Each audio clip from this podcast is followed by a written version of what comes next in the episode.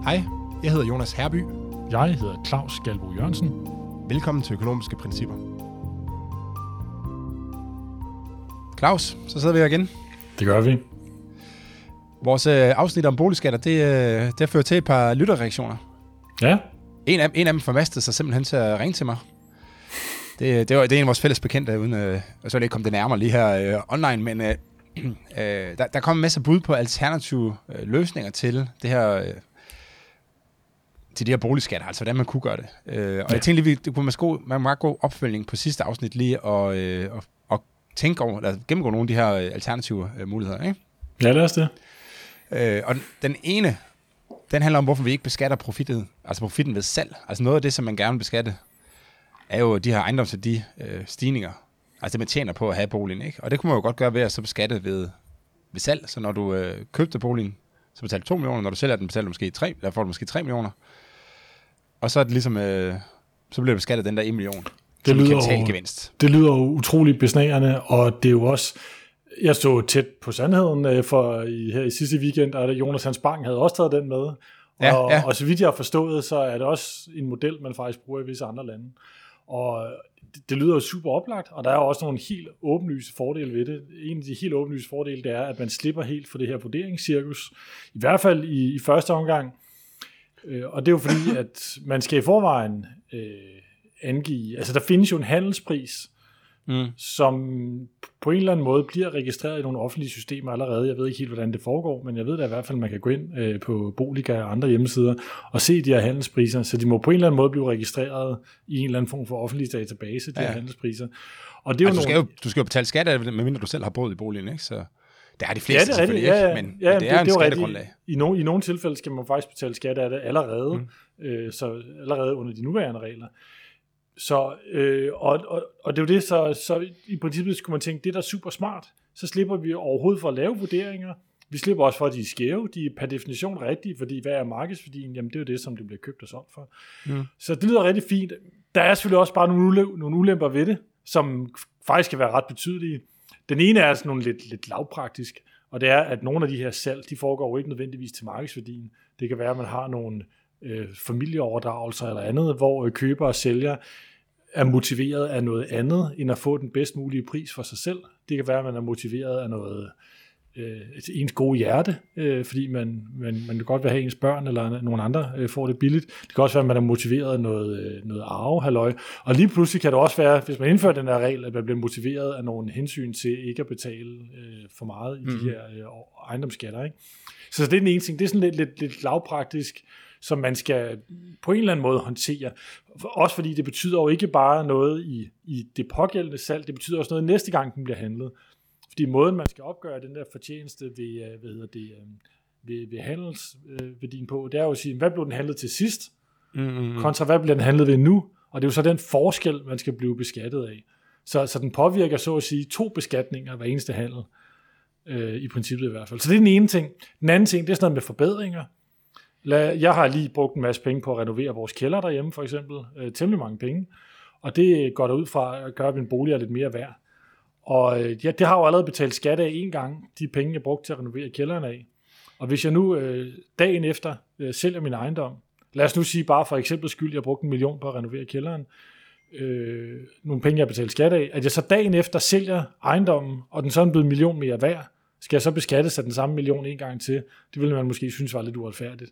Mm. Øh, så, ja, fordi, så det er sådan altså, noget, man kan sige, så skal man i hvert fald kunne trække investeringerne fra, øh, på en eller anden måde, ikke? Og så kommer ja. man, og det bliver også problematisk, ikke? Hvordan der opgør man lige det? Præcis. Så skal man til at gennem kvitteringer og dokumentere sin egen, altså hvis du lige, selv har gravet jorden, kælderen ud eller sådan noget, så skal du jo ja. selv til at værdisætte det og sådan noget, så, det, så man slipper ikke rigtig for noget. Man slipper altså, ikke. Så kommer der en anden form for værdisætning. Så kommer der nogle andre, og det er jo ikke fordi, det er umuligt, og det kan også godt være, det er bedre, det skal jeg ikke afvise, men der er i hvert fald en, en tredje ulempe, bare lige for at tage den med, mm. det er, at der kommer også noget indlåsningseffekt i det. Lige præcis. Øh, og det er måske det mere interessante, ikke? Altså lad os nu sige, at øh, at man, øh, man er flyttet til et eller andet område, det kan være i København, flyttet til en eller anden lejlighed med udsigt over søerne, som man måske købte for mange år siden, en toværelseslejlighed, lad os sige det, og lad os nu sige, at den er steget i værdi, nu slynger bare nogle tal ud, fra tre millioner til seks millioner, mens man har boet der. Det er så en toværelseslejlighed øh, til seks millioner. I virkeligheden, så, så, så sker der så det, at øh, nu får du nogle børn, eller du flytter sammen med en sød pige, eller et eller andet, Øh, og du vil egentlig gerne flytte til en øh, treværelses eller en fireværelseslejlighed i stedet eller for. Bare en anden toværelses for den sags. Eller øh, du vil måske gerne bare flytte til en anden lejlighed, som koster det samme, også koster seks millioner, men som øh, har nogle andre egenskaber. For eksempel har noget mere plads. Før havde du udsigt, nu får du mere plads. Lejligheden mm. koster det samme. De koster begge to seks millioner. Det kan du blive forhindret i at gøre, fordi i det øjeblik, du flytter, så bliver skatten udbetalt, øh, skatteregningen opkrævet, og det vil sige... Øh, så mangler du halvanden million, ikke? Så mangler du halvanden million at betale fra, det vil sige, du har ikke råd til at flytte. Selvom den ene lejlighed koster seks millioner, og den anden lejlighed koster også seks millioner, men du får ikke råd til at flytte, øh, fordi det udløser en skatteregning, som du ellers skal udskyde. Ikke? Mm. Øh, og det igen kan man sidde og overveje, om kan man løse med det, kan man så lave en eller anden særlig korrektion for, hvis du flytter til noget andet og sådan noget. Det kan godt være, men igen, så... så så er det ikke længere helt så simpelt, som vi måske går og drømmer om. Ikke? Så, så ja, det var... Det var, det var man kommer også, jeg synes også, der er, der, er en, der er to andre ting. Den ene, det er, at du... Altså, en af grunden til, at man gerne vil beskatte jorden, det er, at... Øh, altså, det er fordi, man kan ligesom kan opkræve nogle skatter, som ikke er forvridende. Men det er jo, det er jo virkelig fortjeneste. Det er jo ikke for, det er ikke for at beskatte en eller anden fortjeneste. Det er jo, det er jo en anden... Øh, det, er jo, det er jo mere en kapitalskat, man har der, ikke? Men grundskylden, det er jo fordi, at det er en ikke forvridende skat, at man synes, den er rigtig rar, ikke? Så... Så hvis man kun beskatter fortjeneste, jamen sådan et hus, et hus, der ikke stiger eller falder i værdi, vil man så ikke have... Altså, hvordan opkræver man så skat af det? For det vil man stadig gerne beskatte af de her efficienshensyn. Øh, og, og det kan man jo så ikke gøre med den her fortjenesteskat her. Plus, at man har også det... Altså, der er også rigtig mange boliger i Danmark, som jo falder i værdi. Så skal de så have fradrag af? Øh, og hvad sker der så med det? Med det skatteprovenu, som man, man egentlig gerne vil have, ikke? Så det er ikke... Altså igen, det kan jo sagtens... Altså, det, det kører, jeg, jeg mener, det er Sverige, det, de blandt andet har det i. Øh, noget lignende det der. Og de har jo sandsynligvis... Altså også forsøgt at løse mange af de problemer, der er med det, ikke? Men, men der følger bare nogle andre problemer med, øh, end det vi har i ejendomsværdisystemet. Ja. Så er der også en, der foreslog, at man skulle øh, lægge alt over på ejendomsværdien. Så i stedet for at sige, nu, nu prøver vi at opdele det i grundskyld og i, øh, hvad hedder det nu? Altså det, den, det der før hed lejeværdi i egen bolig. Boligskat, bolig.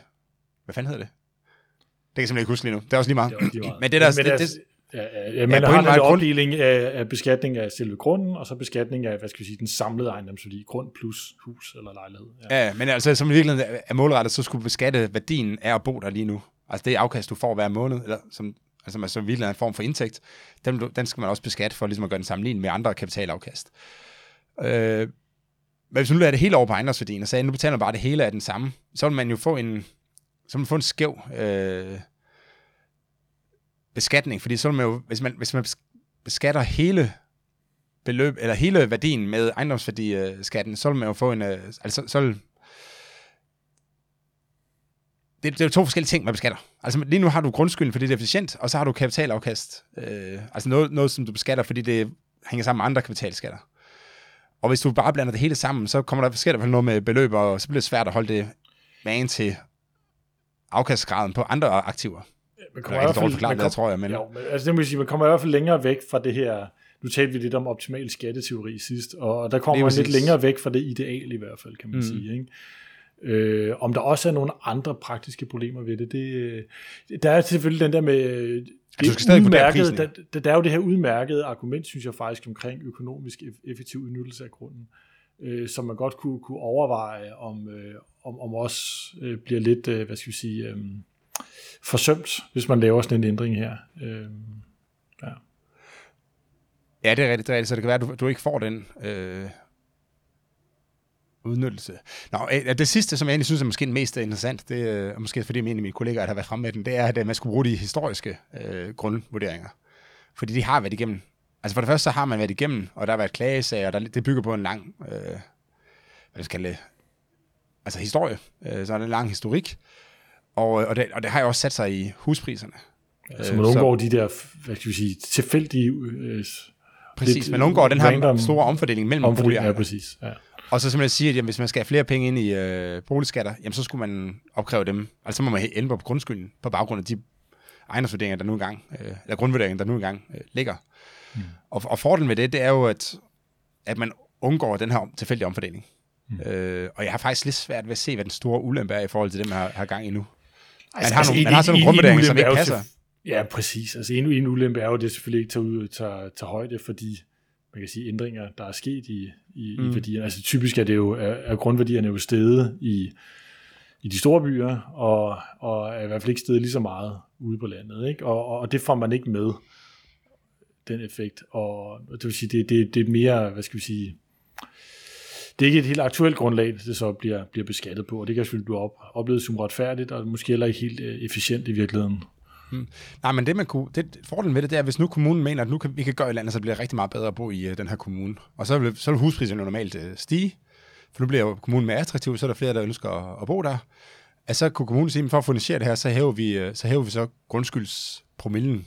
Præcis. Øh, og det kommer af de grundpriser, der nu engang er. Og det vil så ramme alle boligejerne ens, men ja. De vil så også have vundet, hvis det er, at kommunen har ret i, at øh, altså, det, de laver, det gør kommunen mere attraktiv. Øh, og så i sidste ende vil det jo så bare være en, altså, det vil så være noget, man går ned og stemmer om, hvorvidt at politikerne, de så gør det øh, fornuftigt, ikke om den, om det, de har gjort for at gøre kommunen bedre, om det så rent faktisk også øh, altså modsvarer sig i de der i de, i de grundskylder, som, som de så tænker sig at udskrive. Ikke? Ja. På, på den måde ligger den så faktisk lidt op af den model, jeg advokerede en lille smule for, i hvert fald i vores sidste afsnit, hvor jeg sagde en eller anden meget, meget simpel model, ja, altså hvor ja. man siger en, en kvadratmeter pris per postnummer, eller per kommune, eller hvad ved jeg, og hvor man så ganger en eller anden takst på. Det, det, er, jo, det er jo sådan set uh, lidt af de samme tanker, der, der ligger i det, du siger her, Jonas. Ja, lige præcis, fordi man kan sige, det vigtige er ikke, altså, det er ikke så super afgørende, om prisen er rigtig. Det vigtige er ligesom, at, den er, at, der, at der er sikkerhed om den. Øh, fordi, det, det gør, altså, fordi alt andet har jo sat sig i huspriserne. Mm. Øh, på et eller andet tidspunkt, ikke? Og så det er jo så de nuværende huspriser, så derfor er der et argument for at holde fast i dem, man, man har. Det fik mig jo til at tænke på en anden ting også, det er det her med, at, øhm, at kommuner, altså det hele ender så, det, alt det kommunerne gør, ender jo med at sætte sig i huspriserne på en eller anden måde, ikke? Altså når du, øh, der er jo, jeg husker, da du var ude og kigge på boliget, der lavede du sådan et rigtig avanceret regneark, som jeg stadig ikke bruger lidt. Nu skattereglerne så ændrer sig meget siden, så det er ikke rigtig øh, lever op til det. Men en af de ting, som man kiggede, som der var i regneark, det var jo det der med, at man faktisk se, at kommunerne, afhængig af hvilken øh, kommuneskat du skulle betale, jamen, så er der faktisk råd til at købe et meget større hus i, øh, i nogle kommuner end i andre kommuner. Alene ja. fordi, at de så havde en kommuneskat, der var en halv procent lavere eller sådan noget, ikke? Øh, det, var, det var så rent skatteting, ting, ting, kan man sige, men der er jo også alle mulige andre ting, altså hvor gode... Øh, den, den, altså hvor god velfærd øh, der er, hvor gode skolerne er, øh, sådan ting. Så alle de ting vil jo også i sidste ende sætte sig i husprisen, for det gør jo, om kommunen er mere eller mindre attraktiv end øh, nabokommunen. Øh, så man kunne godt forestille sig et, et system, hvor det eneste kommunen opkrævede skatter, det faktisk var grundskyld. Og så kommunens eneste opgave, det var simpelthen at gøre grundene så værdifulde som overhovedet muligt, sådan at de øh, kunne opkræve så meget grundskyld som over, overhovedet muligt. Ikke? Øh, fordi fordi det, er ligesom, det er jo ligesom i sidste ende det, som kommunen skal sikre, det er, at man får en god, et godt sted at bo. Interessant tanke. Jeg kan ikke helt overveje alle implikationerne af den, men, men det er da bestemt en interessant tanke. Jeg ved ikke, det, nu sagde jeg den eneste, det kunne også, men det kunne, det kunne godt fylde en, en del mere, ikke? Fordi det er, jo, det er jo i bund og grund, så er det jo det, som man betaler for i en kommune, det er jo altså for, at, den, at altså, tingene fungerer, at kloakken fungerer, der er vand og skoler og, og fremkommelighed, og hvad man ellers har brug for i sit liv, ikke? Legepladser og så videre. Og, og hvis alt det der det er på plads, jamen, så bliver det alt andet lige mere attraktivt, og så bliver, så bliver grundene jo mere værd. Altså, det er jo det, der så sker, ikke? Husene er jo, de kan jo bygges jeg, jeg, jeg om, tænker lidt ud fra, jo, jo. Jeg, jeg tænker lidt ud fra igen det her med optimal skatteteori. Man risikerer at få nogle meget, meget, meget høje, øh, meget, meget høj beskatning af lige præcis én skattekilde, nemlig jord, øh, til, til, og, hvilket betyder, at, at, at ja, at det kan godt måske give en meget, meget stor forvridning, øh, ja, jeg skal nok ikke sagt det eneste. Skattesatserne bliver nødt til at være så høje, ikke? Øh, det, det er muligt, jeg ikke skulle have sagt, sagt det eneste. øh, men, øh. men i hvert fald give den lidt mere gas. Ja, ja. ja. Yes. Vi, øh, det er noget med, at øh, Jonas, du er ude og lave lidt, øh, ikke, jeg vil ikke sige skattesnyd, men skatteunddragelse her i, i weekenden, er det rigtigt? Ja, man kan, man kan godt diskutere lidt, hvad man skal kalde det. Øh, og når nogen følger den offentlige debat, så... Øh, Så, så bliver det nogle gange lidt blandet sammen. Men ja, jeg har lavet skatteunddragelse, vil jeg kalde det. Øh, fordi jeg, jeg, jeg, vi havde en brændeovn, som skal fjernes. Øh, første omgang var det midlertidigt, fordi vi skal bygge om. Men, øh, men jeg var så ude til at hente på tilbud på, hvad det kostede at fjerne den her brændeovn her. Og der fik jeg så... Det billigste tilbud, jeg fik, var to tusind fem hundrede, og så kom de og fjernede den her brændeovn her. Og så kunne vi jo godt regne om, at jeg betalte jo topskat, så før topskat, så svarer det til fem tusind syv hundrede kroner cirka. Mm. Hvilket så igen svarer til cirka et hundrede og femogtyve tusind kroner om måneden. Og, det, og så meget tjener jeg ikke. Og så tænkte jeg, så er det jo faktisk, det var faktisk billigere for mig at altså købe en, ekstra, købe en fridag fra arbejde, for det har jeg faktisk mulighed for. Øh, altså købe mig selv fri. Og så fjerne den af brændeovnen, forudsat at jeg kunne gøre det på mindre end en dag. Og det, det kunne jeg godt. Det tog kun en to-tre timer. Så, så jeg sparede Så jeg lavede egentlig skatteunddragelse, i, øh, fordi jeg optimerede min skattebetaling. Ikke? Jeg tænkte, at hvis jeg tager fri fra arbejde, samfundet går glip af fem tusind syv hundrede kroner, men jeg går kun glip af... Ja, to tusind, ja, det, ja, det passer ikke. Det er jo så ikke det, min, min løn er, vel? Ikke? Men, men altså, samfundet går glip, glip af væsentligt mere, end jeg gør. Ja. Øh, fordi jeg betalte topskatten den sidste krone. Ikke? Øh, og så er det bedre for mig faktisk, at så hyre ham der ved V S'eren. Og det, det interessante er jo så... Ja, ja, ja, men altså, hvis, igen, hvis vi tager ned... Enten kunne du have købt det her. Du kunne selv være gået på arbejde, betalt skat. Ham, øh, manden er det formentlig, der skulle komme og fjerne den her brændeovn. Han kunne have gået på arbejde, betalt skat og moms osv. Det var den ene mulighed. Det ville give en masse penge i statskassen, øh, hvis du havde købt dig fra det. Alternativt, så kunne du tage fri. Mm. Slip for at betale skat, fordi du så tager fri og tager fri uden løn. Lad være med at hyre ham der, som så heller ikke skal betale skat og så videre. Og så kunne du fjerne den selv. Og det, mm. og, og det er derfor, du kan sige, det, du kalder det skatteunddragelse, ikke? Ja, ja, ja. Jeg vil sige, den primære forskel... Jeg vil sige, i begge tilfælde, der er brændeovnen så væk, ikke? Øh, mm. Der er bare den forskel, at der... Altså... At mit, mit arbejde er blevet udskiftet... Altså, det er, jeg, det er jeg god til. Det er blevet udskiftet. Jeg har lavet noget, jeg ikke var så god til. Ja. Og det var at fjerne brændeovnen. Øh, til gengæld har jeg så lavet være med at lave noget, som jeg er relativt god til. Øh, som er at lave rapporter og regneark og sådan noget, ikke? Podcast. Øh, og podcasts, ja. Øh, og... Og jeg sad også lige tænkt på, at, det, at jeg skulle betale ham der V V S'eren to tusind fem hundrede kroner, ikke? Så skal han først betale moms, eller aflevere moms til staten, så er han nede i to tusind kroner, og hvis han så også skal betale topskat, så er han nede i otte hundrede toogfirs kroner. Så, øh, så det, det siger jo lidt om effekten af topskatten, ikke? At øh, jeg, jeg har to tusind fem hundrede kroner, som man kan købe rigtig mange, lad os sige hundrede colaer for. Øh, når han så får de penge, så kan han kun købe, hvad bliver det, fyrre colaer eller sådan noget, ikke? Øh, mm.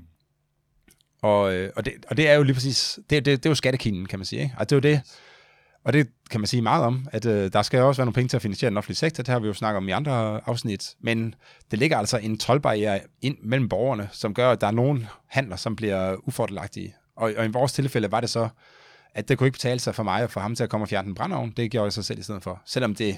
Selvom han var bedre til det, formentlig. Selvom han var bedre til det, ja, og det burde være, altså man kan sige sådan et øh, gnidningsfrit samfund, så er det været det ham, der havde gjort det, ikke? Okay. Og det, og det, det interessante er, at det, det der skatteunddragelse, det fylder jo tit noget i, i den offentlige debat. Altså når, når virksomheder, de sidder og spekulerer i, i, hvordan de betaler mindst skat, ja, så er det jo... hvis de laver nogle snedige selskabskonstruktioner med nogle holdingselskaber i Luxembourg, eller hvad ved jeg, ja. øh, så, så bliver der tit peget fingre af det. Men det du siger, det er, at, at det er faktisk noget, vi alle sammen gør hver eneste dag, det her, når vi, når vi alle sammen laver den der overvejelse, skal jeg male selv, øh, eller skal jeg hyre en maler til det? Og hvis jeg så vælger at male selv, jamen, er det i virkeligheden et eller andet sted det samme, man gør? Ja, lige præcis. Og vi gør det jo helt... Altså, danskerne gør det jo systematisk. Altså, når mine forældre, de, de en gang imellem, så kører de ned over grænsen, og så får vi altid Nutella og chokolade med, ikke? Fordi det, det er meget høje afgifter i Danmark. Det har det ikke i, i Tyskland, og derfor så kan man spare relativt meget på, øh, på sådan nogle goder, som er relativt... Altså, de, de, de holder i lang tid, og de er relativt let at transportere. Mm. Og derfor også nemme at lave... Øh, skatteunddragelse på, kan man sige, ikke? Øh, men det er jo i bund og grund det, man gør, ikke? Altså, man prøver på at skatteoptimere, øh, afgiftsoptimere, så man betaler så lidt i skat for sine produkter, og får så meget ud af sin arbejdsindsats, som, over, som overhovedet muligt, ikke? Øh, uden at tage højde for, at man så også egentlig skulle aflevere noget til den, øh, eller kunne have afleveret noget til den offentlige sektor. Og det, og det er, altså, grænsen, jeg synes ikke, grænsen er clear cut, i forhold til, hvor det moralske går, ikke? Fordi man siger, er der forskel på, er der, er der moralsk forskel på, at man bruger, altså bruger pengene på en måde, som man undgår skatter, altså ved at købe Nutella og polychokolade ned over grænsen, eller man tjener penge på en måde, så man undgår skatter, altså ved at lave, altså ved at lave skatte, det som virksomhederne laver, ikke, når de, når de skatteoptimerer deres, deres drift, ikke? Eller, eller man arbejder på en ubeskattet måde, så man undgår skatter, som er det, jeg gjorde med brændeovnen. Jeg, jeg synes, jeg har skrevet sætningerne op for mig selv, jeg, jeg synes, det er svært at så pege på, at det ene skulle være mere moralsk forkasteligt end, end det andet. Altså det er vigtigt, Det vigtige er jo, at man holder sig inden for, for loven, og man skal også huske på, at som direktør for en virksomhed, så har du jo også, at du er jo pligt til at levere det størst mulige overskud til, dine, til, til ejerne, øh, inden for lovens rammer selvfølgelig, ikke? Så hvis du, går, hvis du har en mulighed for at spare hundrede, eller en million kroner i skat, men så siger jeg sådan, nej, jeg synes, det er bedre at aflevere det til den offentlige sektor, så er du jo egentlig, altså du er på en måde, eller ikke på en måde, du har taget pengene fra ejerne og givet dem til skatteborgerne, øh, selvom du egentlig er ansat til at varetage ejernes interesser. Og det, og det, det er jo også moralsk forkert. De skal vi hoppe videre? Lad os gøre det. Fordi jeg har et punkt, som øh, har interesseret mig meget lang tid. Det er faktisk en af grundene til, at jeg havnede, havnede i Cepos i sin tid. Øh, som handler om øh, værdien af tid. Ja. Og affaldssortering. Ja.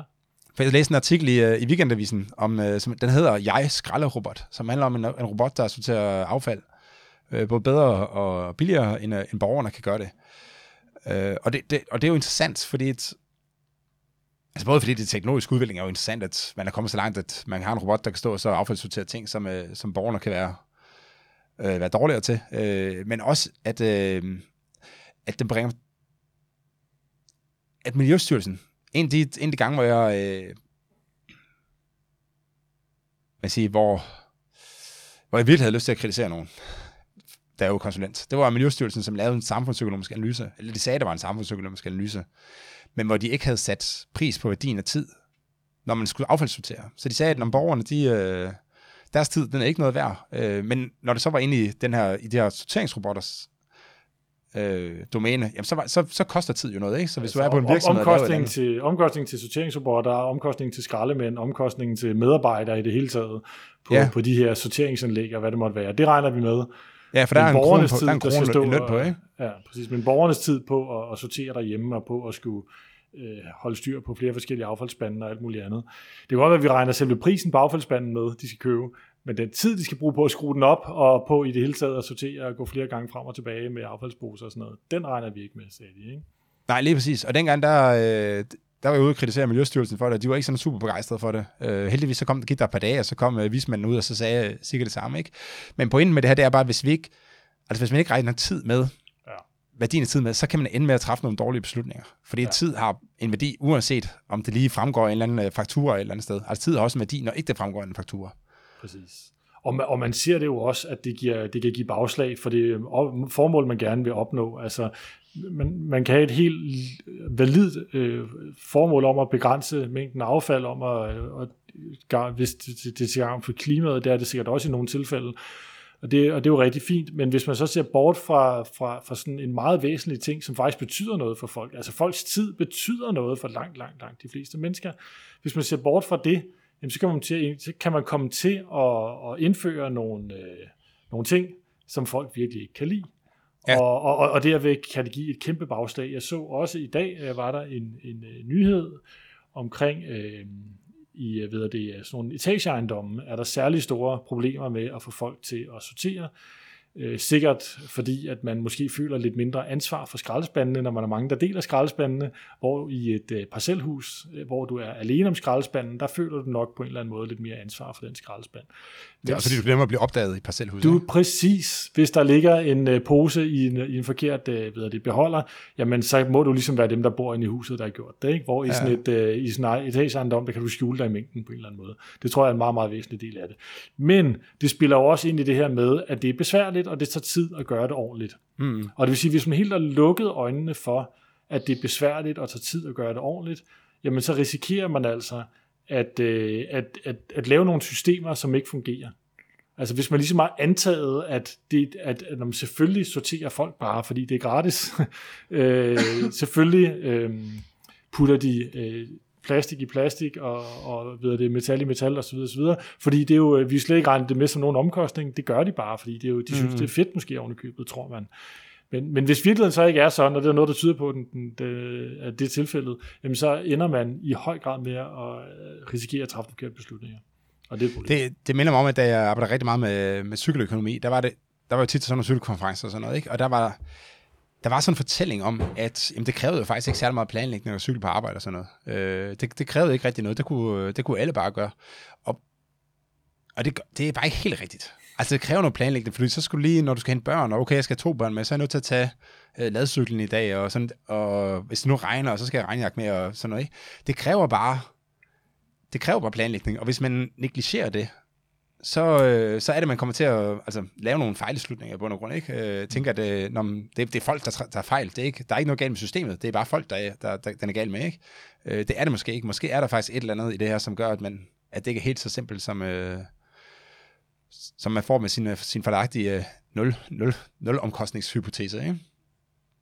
Og det bringer os faktisk lidt videre til, til næste emne, Claus. Ja. For vi skal snakke om bommerten. Og jeg har, jeg har forskellige bud med til, hvem det kan være. Så jeg ved ikke, skal, skal jeg bare lige løbe... Jeg tager dem, og så kan du øh, være dommer til sidst, ikke? Du bliver selvfølgelig bare ind øh, undervejs, ikke? Ja. For den ene er faktisk affaldssortering. Øh, det, det startede egentlig med, at øh, jeg så, at øh, Odense Redaktion, de har brugt to millioner kroner på, en, øh, på at hyre en antro- antropolog for at nå mål med øh, affaldssortering. Så, det skal, så ideen er ligesom, at man skal finde ud af, hvorfor er det, at folk ikke øh, affaldssorterer. Og, og det, er, det, er ikke, det er egentlig ikke, fordi jeg...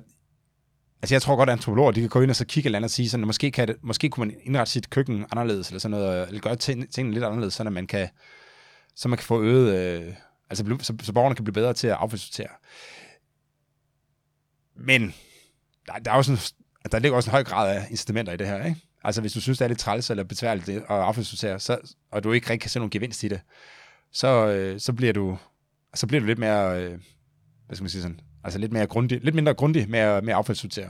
Øh, så jeg skal ikke kunne afvise, at antropologen finder frem til noget, men en økonom vil også finde frem til nogle ting, som, øh, som selv vil være, som jeg tror kunne være mindst lige så relevante. Ikke? Øh, men, men, men det, der i virkeligheden fik den til at tænke på, det her affaldssortering, det var, det var jeg så et affalds... Jeg snakkede med en i går, som sagde, at affaldsgebyret i øh, Aarhus Kommune, det stiger nu på grund af affaldssortering.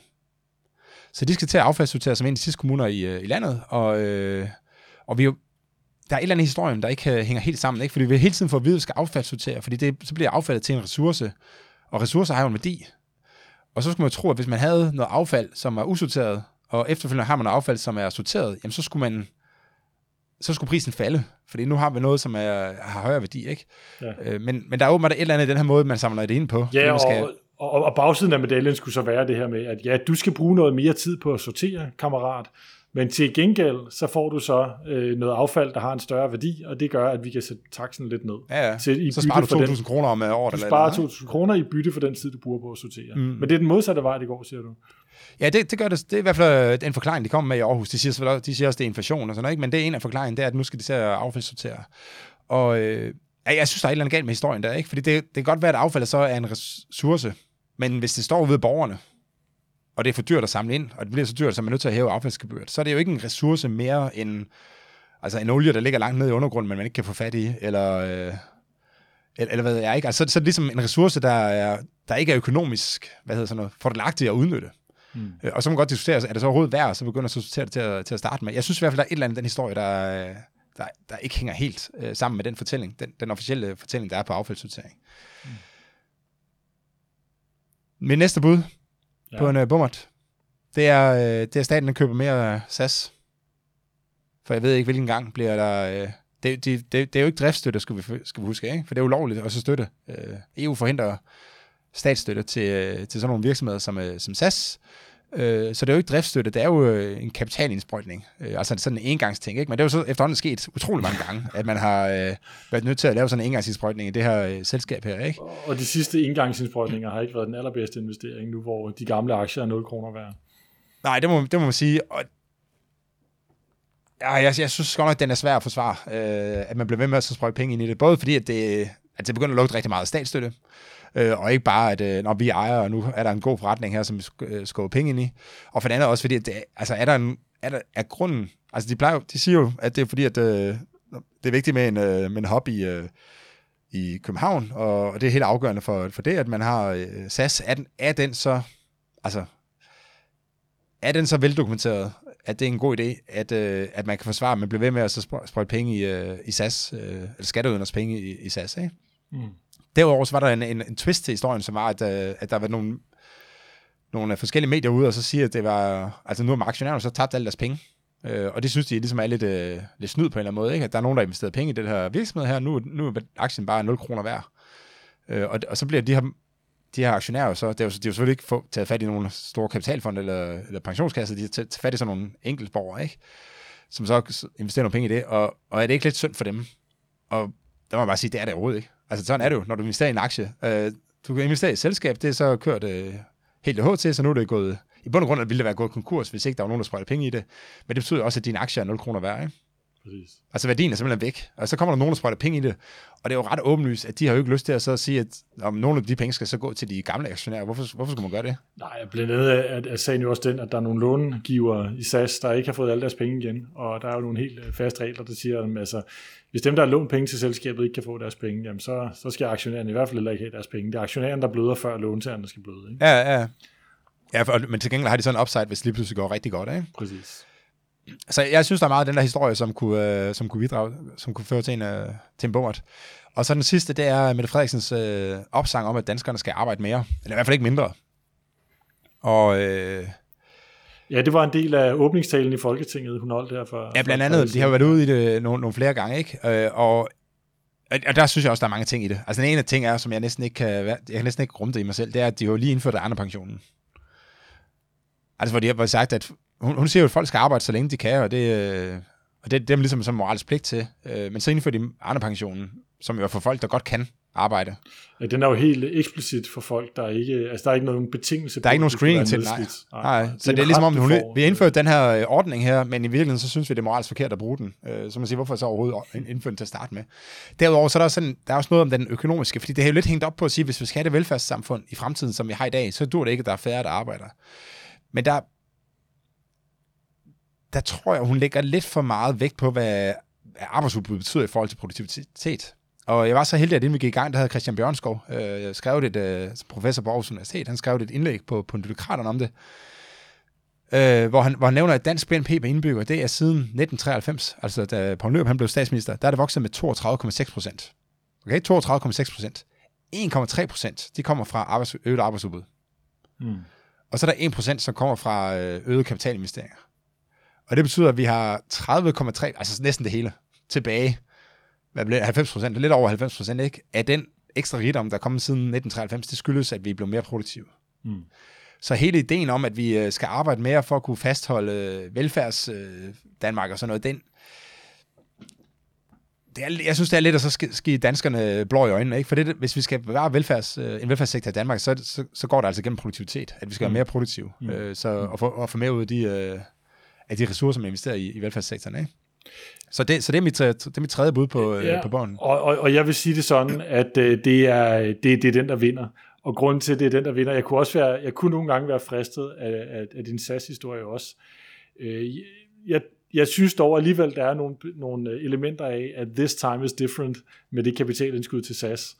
Og, og det går i høj grad på nu, at... Øh, at sådan som jeg har forstået det i hvert fald, er der i høj grad også nogle kommercielle investorer, der er med denne her gang og kaster penge efter S A S, som man må antage har et perspektiv, der er noget andet end at holde liv i Københavns Lufthavn af hensyn til væksten i, i hovedstadsområdet, eller hvad ved jeg, men som har nogle rent kommercielle hensyn til at, at, at kaste penge i S A S. Det må man i hvert fald antage. Og så det vil sige, at den her gang, der er det ikke længere et flertal af, af statsmidler, der bliver smidt i. Det er, sådan som jeg har forstået det, overvejende øh, private midler, som, som, ja, som formentlig jæger et afkast. Så, så, så det er derfor, jeg nok er mindre tilbøjelig til at, at gå efter den den her gang, mens jeg synes, Jonas, historien omkring, at vi bare skal arbejde mere, og dermed er vores allesammens lykke og moralske, hvad hedder det, øhm, moralske forpligtelser opfyldt, Den, mm. øh, den, den, den synes jeg, den fortjener ugens bommert. Ja, men jeg, jeg, jeg bryder mig heller ikke om, øh, altså om den måde at blive talt til på. Altså det er sådan, at man gør til sine børn, ikke? Øh, at sige, at nu skal I gøre sådan her. Jamen det får jeg jo ikke noget ud af. Sådan, nej, nej, men det, altså familien skal jo også fungere, så derfor skal du tage bordet, selvom det ikke er, selvom det ikke er til din egen interesse at tage bordet. Men sådan er det altså at bo i en familie, ikke? Men sådan er det altså ikke øh, at være i en stat. Det, det, er, noget, det er noget andet. Så, så det er helt fint for mig, at øh, Mette Frederiksen får bommerten. Det er også på tide, at statsministeren hun får en bommert. I det der, i, så alle vores tusind, mange, mange, mange tusind lytter, de, de kan se, at vi også følger med i politik.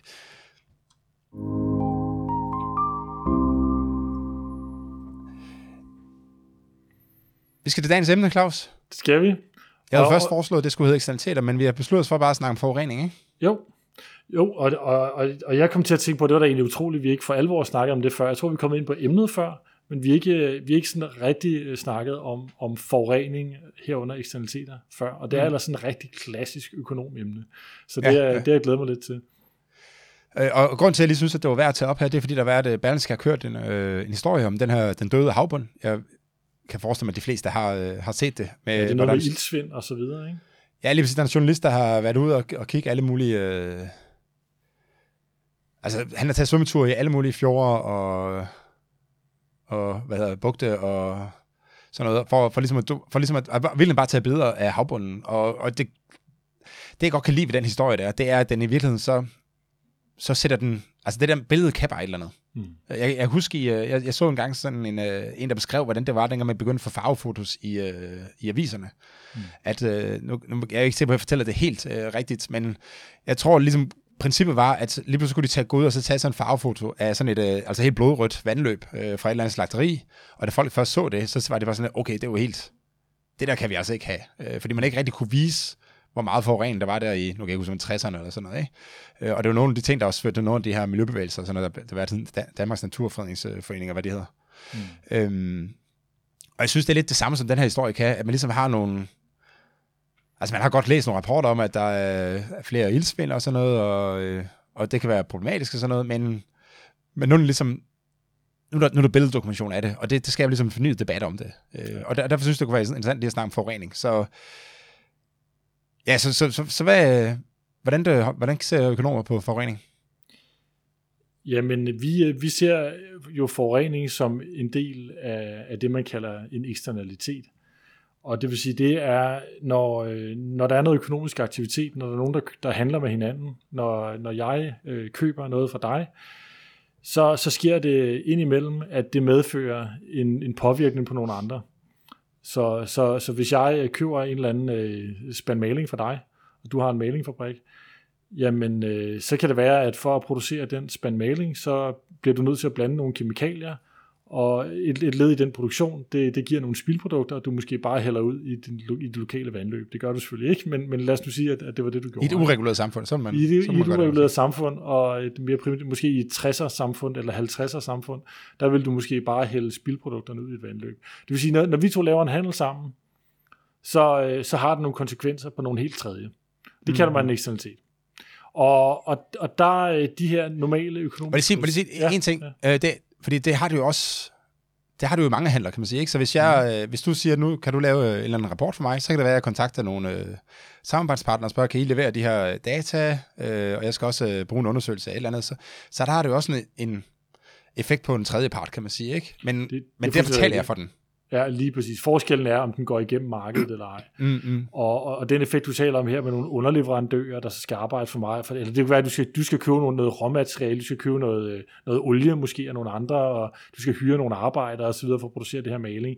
Jamen det er altså noget, du gør på markedet. Det er noget, du, du, det er noget, I aftaler. Det afgørende er ja. faktisk, at det er frivilligt, og dem, du køber det fra, de kan sige ja, eller de kan sige nej. Hvis de har lyst til at sælge det til dig, så siger de ja til den pris, du tilbyder. Hvis de ikke har lyst, så kan de sige nej, og så bliver de ikke tvunget til det.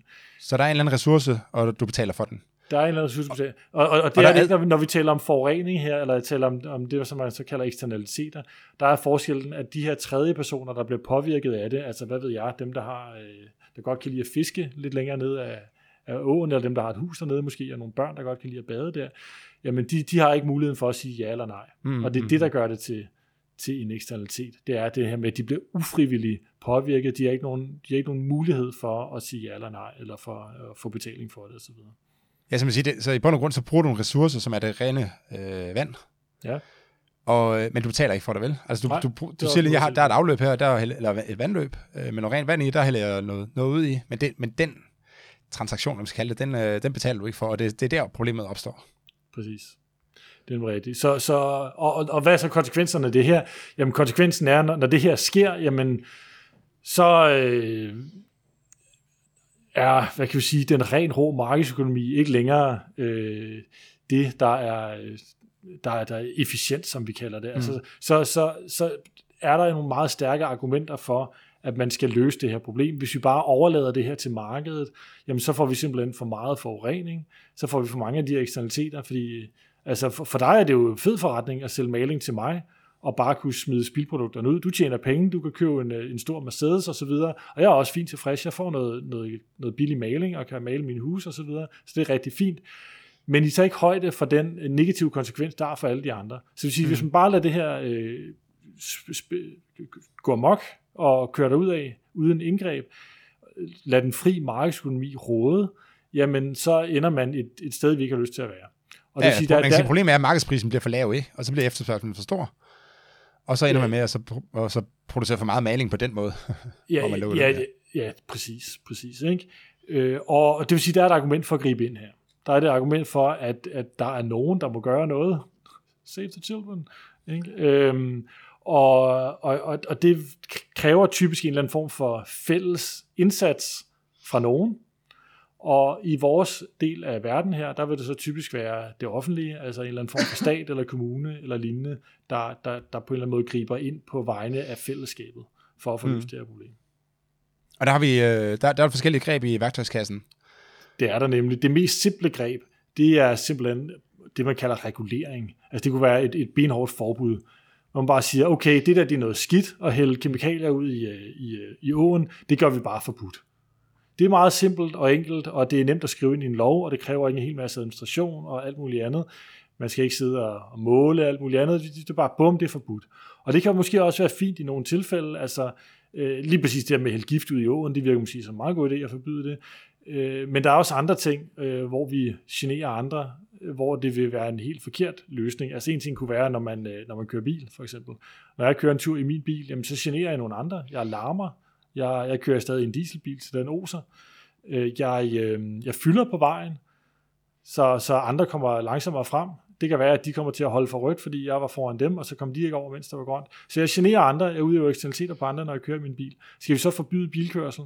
Der vil jeg nok sige, nej, der er så utrolig mange gevinster og, og gode ting ved at køre bil, så det vil være fuldstændig øh, uproportionalt. Og, og bare forbyde det. Så, så, så det er, i nogle tilfælde kan det være en rigtig løsning, men i rigtig, rigtig, rigtig mange tilfælde, der bliver med fuldstændig at forbyde aktiviteten, det vil være, det vil være helt forkert. Så skulle vi leve i stenalderen, ikke? Og hvad, hvad, gør, hvad gør vi så i stedet for? Ja, hvad gør vi så i, i stedet for? Øh, så kan man selvfølgelig lave noget mere snedig regulering, hvor man siger, åh, vi indfører nogle grænseværdier og alt muligt andet og sådan noget, ikke? Og det kan måske også godt fungere i nogle, i nogle sammenhæng. Men igen, hvis vi overfører det til, til bilkørsel, øh, eksemplet, jamen hvad, hvad skal vi så sige, at så må folk køre fem kilometer om dagen, eller hvad? Altså det, det, det dur jo heller ikke. Det, det tror jeg ikke, jeg behøver at forklare mere, hvorfor det ikke dur. Så hvad kan Ej, man så gøre? Jeg, jeg ved ikke, altså vi har jo nogen, der er jo grænseværdier for noget, hvor meget den må udlede per, øh, altså mange partikler, sådan, der må komme ud af, af, af udstødning, ikke? Ja, det, altså i, i, i nogle tilfælde kan det, kan det sådan set godt være en fornuftig løsning, og, og, og komme med sådan en, hvad kan jeg sige, en gradueret regulering, mm. hvor man lige efter nogle forhåbentlig begavede analyser, hvor man belyser fordele og ulemper, finder ud af, at hvis vi lige tillader lige præcis så meget her, så får vi de fleste af gevinsterne, men vi undgår de værste af de negative konsekvenser. Mm. Det skal helst være baseret på en grundig analyse, hvor man vitterligt, altså i modsætning til det, vi snakkede om før med tid, vitterligt tager til højde for, for, for alle de forskellige ting. Der, der kan det måske godt i nogle tilfælde være en, være en rigtig løsning. Det, der er dog svært at tage højde for der, det er, at, øh, at en aktivitet kan give rigtig, rigtig stor gevinst for nogen, og måske knap så stor gevinst for nogen andre. Og det vil sige, hvis vi for eksempel siger, at nu har man regnet sig frem til, at det, der er helt optimalt, det er, at alle får lov til at køre maks femten kilometer om dagen i en bil. Mm. Man har lavet et stort, fint regnestykke, og femten kilometer om dagen, det er lige det, der er perfekt. Jamen, øh, så er man den der one size fits all, øh, som, som sjældent er særlig hensigtsmæssig. Det kan godt være, at for mig er det, er det, er det okay, måske bare at køre fem kilometer om dagen, men der er andre, hvor det vil betyde, at de ikke længere kan besøge deres syge onkel Oda. Øh, onkel Oda, det var lidt mærkeligt. Øh, tante Oda måske. og, og, og så videre. Altså, så så det, det giver en meget uhensigtsmæssig allokering af ressourcerne, dybest set. Øhm, og, og hvad så? Hvad så? Kan man gøre noget, der er smartere? Og det, ja, det kan man. Det vi så typisk peger på, det er at indføre nogle afgifter i stedet for. Og det er det, der det dybest set går ud på, det er at sætte en pris på den skade, man laver. Mm-hmm. Altså, som du sagde før, altså problemet det er meget, lidt... Det er meget markedsorienteret, ikke? Altså man præcis, siger, ikke? Ja. Markedsprisen, der er jo i virkeligheden en pris på den skade, man får, får limper, eller for, for sager for andre, ikke? Fordi at man siger, okay, nu er jeg nødt til at stå op og tage på arbejde. Men okay, jeg får penge for det, så det er jo, det er jo sådan en kompensation for, at jeg overhovedet skal bevæge mig ud af sengen på en eller anden måde, ikke? Og det er jo lidt... Altså på grund grund det samme, man gør her, ikke? At man siger, at okay, du, nu, nu kommer jeg og forurener lidt på din grund, øh, eller i, i din luft, øh, og, men du bliver så kompenseret med et eller andet beløb, ikke? Ja, eller og i hvert fald, du skal betale for det, ikke? Så, så, så det, man jo typisk gør i de her tilfælde, hvor man putter en afgift på, og der, hvor økonomer øh, vil sige, at det er en god idé at putte en afgift på, jamen der, man kan sige, øh, det kunne for eksempel være en, en C O to afgift, altså hver gang, du udleder noget C O to, så skal du betale øh, et eller andet antal øre, eller kilo, eller kroner per, per ton. Øh, og, øh, og derved så tænker du dig lidt om, inden du bare udleder en masse C O to. I stedet for bare at tænke, no worries, det er nogen andres problem, ja, det er ikke mig, så, bliver det, så bliver det lige pludselig dit problem også. Ja. Øh, eller eksemplet med, med, med malerfabrikken før. Hvis vi siger, at vi putter en afgift på at udlede per kilo øh, et eller andet giftstof, øh, som du udleder. Det koster tusind kroner per kilo af det her giftstof, du udleder. Så vil du lige pludselig tænke dig rigtig godt om, inden du sidder og hælder det her ud. Så kan det godt være, at du hælder en lille smule ud, fordi det er måske rigtig dyrt at fjerne alting. Det kan være, at du kan installere et rensningsanlæg, som fjerner otteoghalvfems komma ni procent af det til en eller anden rimelig penge. Og så udleder det kun en lille smule, og, og naturen fungerer faktisk ofte på den måde, at en lille smule forurening gør, gør sjældent noget. Det er meget forurening, der er et problem i langt de fleste tilfælde. Altså dyr forurener jo også, de skider i vandet osv. Så, så en lille smule forurening er, er, er i mange tilfælde ikke noget problem. Så det er måske egentlig fint nok. Og når vi så indfører den her øh, skat på det, jamen så... Øh, så har du et stærkt instrument til, at du netop tænker dig om, kun udleder en lille smule, i stedet for at udlede rigtig meget. Men måske yes. så også udleder den smule, der giver mening, i stedet for at det bare er helt forbudt. Altså det, ja. det er stadig muligt at, at, at køre en tur i din bil, eller producere noget maling. Jeg synes, det, det du sagde med, at, at lige pludselig så er det dit eget problem, og ikke andres problem, det er jo en meget god måde at beskrive det på, ikke? Altså det er jo i virkeligheden, for det, når vi siger ekster- eksternaliteter, så er det virkelig, det betyder, at det er nogle andres problem. Ja. Og, når, og de ting, der er internaliseret, øh, det betyder, at det, det er mit eget problem. Øh, og i virkeligheden, så handler det her jo om at så gøre det, som er andres problem, til dit problem. Ja. Øh, når, når nu det er noget, som, som skyldes nogle ting, du gør. Ikke? Øh, og det er jo det, som det handler om. Ikke? Og det, det, og det er det, det, der så... de her afgifter kan, og det der, der er så smukt ved de her afgifter. Ikke? Altså, du flytter noget, ja, netop der er samfundets problem, til at være dit eget problem. Og hvad sker der, når det er dit eget problem? Så får du det løst.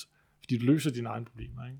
Ja, og, det, og det, det, det, man kan sige, at fordelen ved afgifter er også, at det kræver meget mindre indsigt, ikke? Altså, du behøver ikke, du behøver ikke at vide præcis, hvad, altså, hvilke muligheder virksomheden har for at reducere øh, kemikalieindholdet i spildevandet.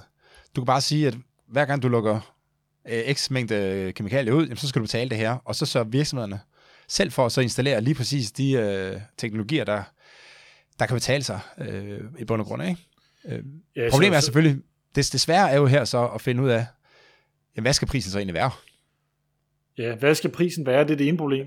Og det andet problem, det er selvfølgelig også rent lavpraktisk at få etableret nogle systemer, der virker i forhold til overvåge og håndhæve og alt sådan noget. Det skal man ja, lad, lad os lige tage den først så, fordi det er, jo, det er jo der, hvor man så nogle gange siger sådan, okay, måske er det bare smartere med et forbud her, fordi det, altså hvis du skal have et system, der overvåger det her, øh, og måler på altså udslippene fra, fra, fra de her forskellige fabrikker, sådan, og så bliver det her system så eksorbitant dyrt, at det faktisk altså samfundsøkonomisk, også selvom, markeds, altså også selvom afgifter normalt er en bedre løsning, så kan selve kontrolmekanismen blive så dyr, administrationen kan man sige det, ikke? Blive så dyr, at, øh, at det faktisk er bedre bare at forbyde det. Ja. Og sige, at I må ikke udlede. Hvad siger du? Eller tillade, ja, eller tillade det. Ja, ja, det er rigtigt, det er rigtigt. Det er selvfølgelig så vældig, hvad man vil have. Ja, men, øh, men at det kan være bedre bare at så lave en, øh, altså en fast regulering og sige, at okay, det kan godt være, at det ikke er, den, altså, det er ikke markedsefficient det her, men, øh, men det er altså det samfundsøkonomisk øh, smarteste, fordi det at administrationsomkostninger er så, så dyre, som de er, ikke? Og der, der det, er det, det godt det, jo en eller anden grænse. Der er en eller anden grænse til, og omvendt man også sige, der har man jo generelt, altså i et veludviklet samfund som, som Danmark og, og, og, og lignende, der, der har man nogle, generelt nogle ret velfungerende systemer til at håndtere mm. meget af det her. Man har en forholdsvis høj grad af tillid, som også gør, at man kan i virkeligheden lægge en hel del af, af det her ud til egenkontrol osv., osv., og så bare lave noget stikprøvekontrol osv., osv., osv. Ja, ja. Man kommer ret langt med det. Det kan godt være, at man ikke rammer hundrede procent, så man rammer måske firs procent, og det kan også godt være, at det er godt nok. Så, så man kan da, også da, lave sådan nogle opt-in-løsninger, ikke? Hvor man siger, at altså med udgangspunkt er det forbudt, men altså, du kan få det tilladt under de her øh, omstændigheder her, øh, og, så, og så simpelthen lige, hvis du har brug, altså hvis du har et produkt, der er så værdifuldt for samfundet, øh, at det kan betale sig, så lave, lave det her administrationssystem for dig, jamen, så, så kunne du faktisk godt øh, få lov ikke? Til at udlede noget, øh, fordi, så, så må det, fordi du har et rigtig, rigtig værdifuldt øh, produkt, ikke? Men den anden ting, det er så, hvad, hvad, er det så, hvad skal det så koste, ikke? Altså, hvad er det så værd? Og det, det er jo en, den er også relativt svær, ikke? Fordi du skal vide, hvad, hvad betyder forureningen egentlig for værdien af det her vandløb her, ja, for eksempel. Altså, altså, i princippet skal det jo koste den skade, som man gør. Altså, ja. Så i princippet skal man opgøre den her forurening, du laver. Altså, når du kører i din bil, hvor meget skader det egentlig resten af samfundet? Og sådan rent teoretisk, så er det så er det, det, som man bør sætte afgiften til. Og det kan man godt prøve at måle, og det gør man også øh, masser af gode forsøg på. Altså inden for transportområdet, som, som vi jo begge to arbejdede en del med, der er der lavet masser af studier, hvor man prøver at sætte kroner og øre på, på, på, på de her forureninger, altså hvad et ton NOx, eller en, en, en, en, et, en enhed støj, osv. osv. Hvad, hvad, hvad koster det egentlig samfundet, at man gør det? Så det er ja. Det optimale. I praksis kan det selvfølgelig være svært. Øhm, og det fører jo også frem til, at der, der er en variant af det her med afgifter. En anden variant af det, det er det, det man kalder kvoter. Det, det kender vi inden for, for, hvad hedder det, for klimaområdet, hvor man har prøvet at lave sådan et kvotesystem i E U, hvor man i stedet for at sige, at, at du skal betale en eller anden antal kroner, eller et eurocent hver gang du udleder, så siger man, at du skal have en, en kvote til det. Du skal købe en kvote. Det vil sige, så laver man et marked for de her kvoter, og hvor prisen øh, på, hvad det koster for forurenet, altså afgiften kan man sige, den bliver fastsat på et marked. Og hvad er det så staten, i stedet for at gøre i det tilfælde, så staten gør det, at man fastsætter antallet af kvoter. Så man kan mm-hmm. vende det om og sige, når man i stedet for staten går ind og fastsætter, hvad skal det koste per enhed, så kan staten gå ind og sige, hvor mange enheder skal der være, altså hvor mange kvoter skal der være, og vende rundt på den måde. Mm-hmm. Og i nogle tilfælde er det måske nemmere at finde ud af, hvor meget forurening vil vi tillade inden for det her område. Ja, det kan være et eller andet, et eller andet fjord, som man siger, den her kan klare så mange næringsstoffer. Den kan bære her. så så meget næringsstoffer, for vi regnet os frem til. Det er det, det økosystemet kan bære. Så fastsætter vi en kvote på det. Mm. Og så de landmænd, der gerne vil udlede kvælstof, fordi de har en svinestald længere op, eller whatever, de må så øh, købe de her kvoter, øh, og så må de jo handle med hinanden, øh, og så finde ud af, hvem der vil betale mest for dem. Men man skal altså have en kvote for at udlede.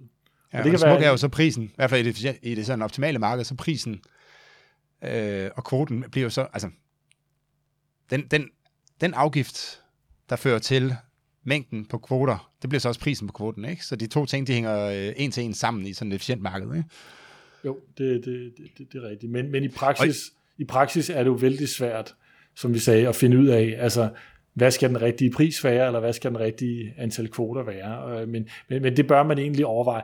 Man kan sige lige det her med et kvotemarked, der er så også lige den yderligere overvejelse, at, at det medfører altså også noget bøvl. Altså det er jo klart, hvis man skal lave en eller anden børs, hvor de her landmænd skal handle de her kvoter, altså det er der jo noget bøvl forbundet med, og i nogle tilfælde er det måske nemmere med en afgift. Så, mm. så der, der er også en eller anden afvejning der, ikke?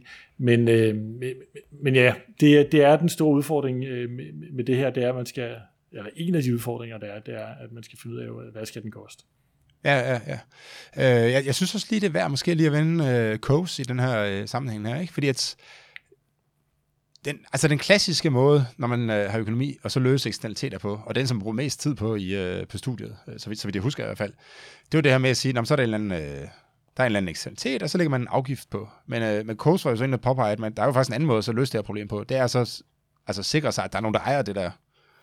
Jeg altså, gør det til at, et marked i stedet for. Simpelthen. Ja, lige præcis. Så hvis ja. du har en eller anden sø, øh, lad os nu, bare for at gøre det helt simpelt, så lad os sige, at du har en sø, der, som er fuldstændig lukket kredsløb, ikke? Der er bare søen, og så er der nogen, der, kan, der bor nede ved søen, som så kan lukke forurening ud i, det, i den, ikke? Men hvis, man, hvis der nu er en, der ejer den sø her, så vil han jo kunne, øh, altså, så, så bestemmer han jo, hvem der skal lukke forurening ned i den, ikke? Og så vil, så vil han jo kunne sige, at du må godt lukke vand ned min, eller lukke forurening ned i min sø her, hvis du, øh, hvis du bare betaler for den. Men han vil jo så skulle afholde, altså han ligesom skulle vurdere, hvordan giver den her sø egentlig bedst afkast? Altså skal det være, skal jeg bruge den til, skal det være en fiskesø? Fordi så skal det være relativt rent vandet, og så, kan, så skal det være en, altså så skal jeg ikke lukke alt for meget forurening ud i den, fordi så gider ham fiskemanden ikke betale så meget for den.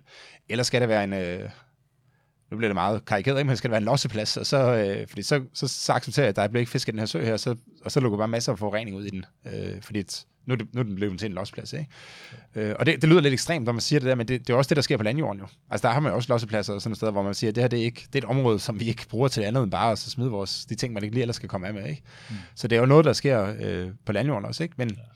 men det centrale ved Coase-teorien, altså det er, at der er ejendomsrettigheder, øh, og så er der en rigtig vigtig ting også, det her, at der ikke er nogen, altså for at det her det virker, så skal transaktionsomkostningerne være relativt små. Og det er jo, ja. det, er jo det problem med klimaomkostninger for eksempel, ikke? Præcis. Altså, det er meget svært at aftale med alle personer i hele verden, at man skal have lov til at udlede ton C O to. Ja, og det er jo også, og det, og det er også svært, at, altså hvem er det, der så skal ja, bestemme, hvor meget øh, der må være. Vi kan, vi kan jo ikke overgive ejerskabet af al jordens luft til, til en person eller en virksomhed. Øh, og altså i, i praksis betyder det, det, det, den her forhandling her bliver fuldstændig umulig, ikke?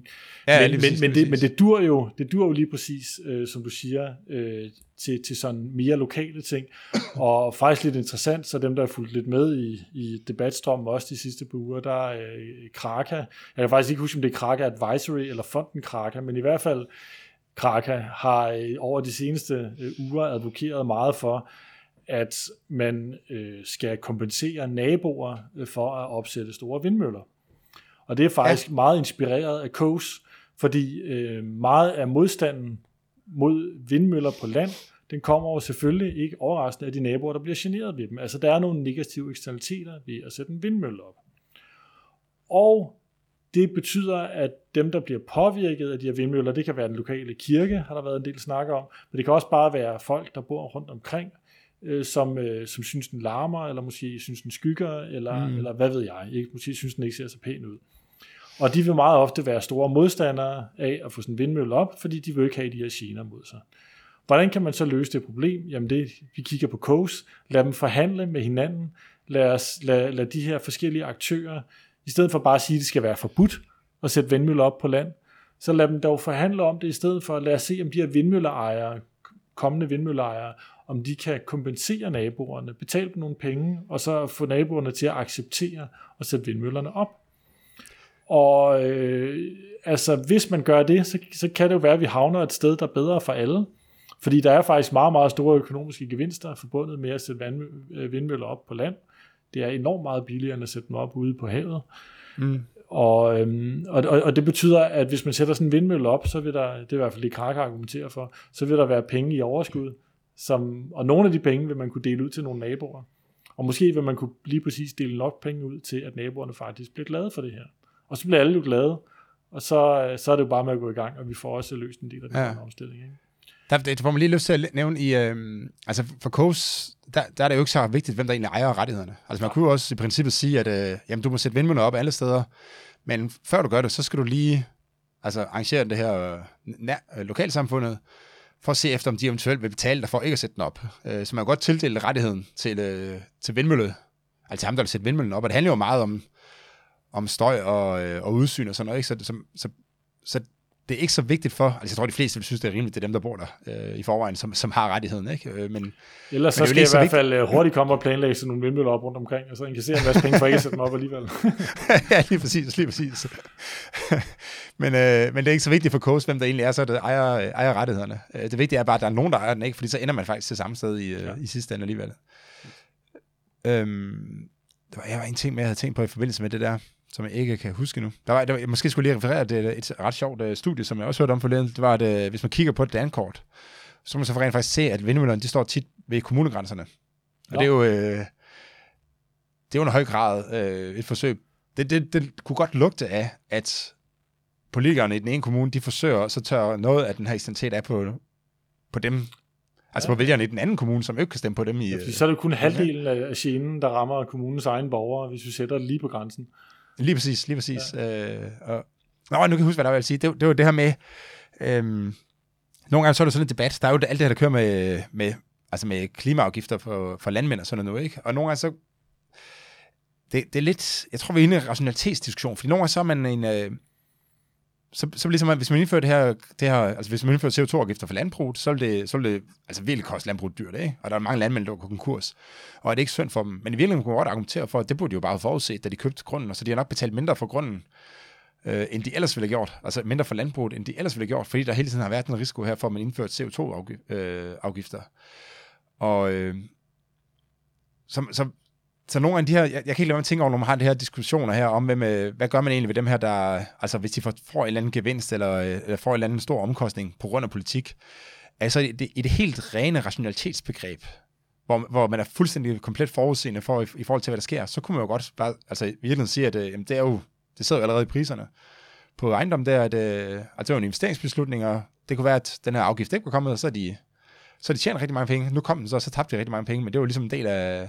af investeringsklimaet, at man kan vinde og tabe på, på sine investeringer, ikke? Det, det, afgørende, ikke, er nok, det, det afgørende er jo nok, nu, nu arbejder jeg også lidt med, med erstatninger, rent, hvad skal vi sige, professionelt, og det afgørende ja. der, der, der taler man meget om, der er sket en ansvarsbedragende handling.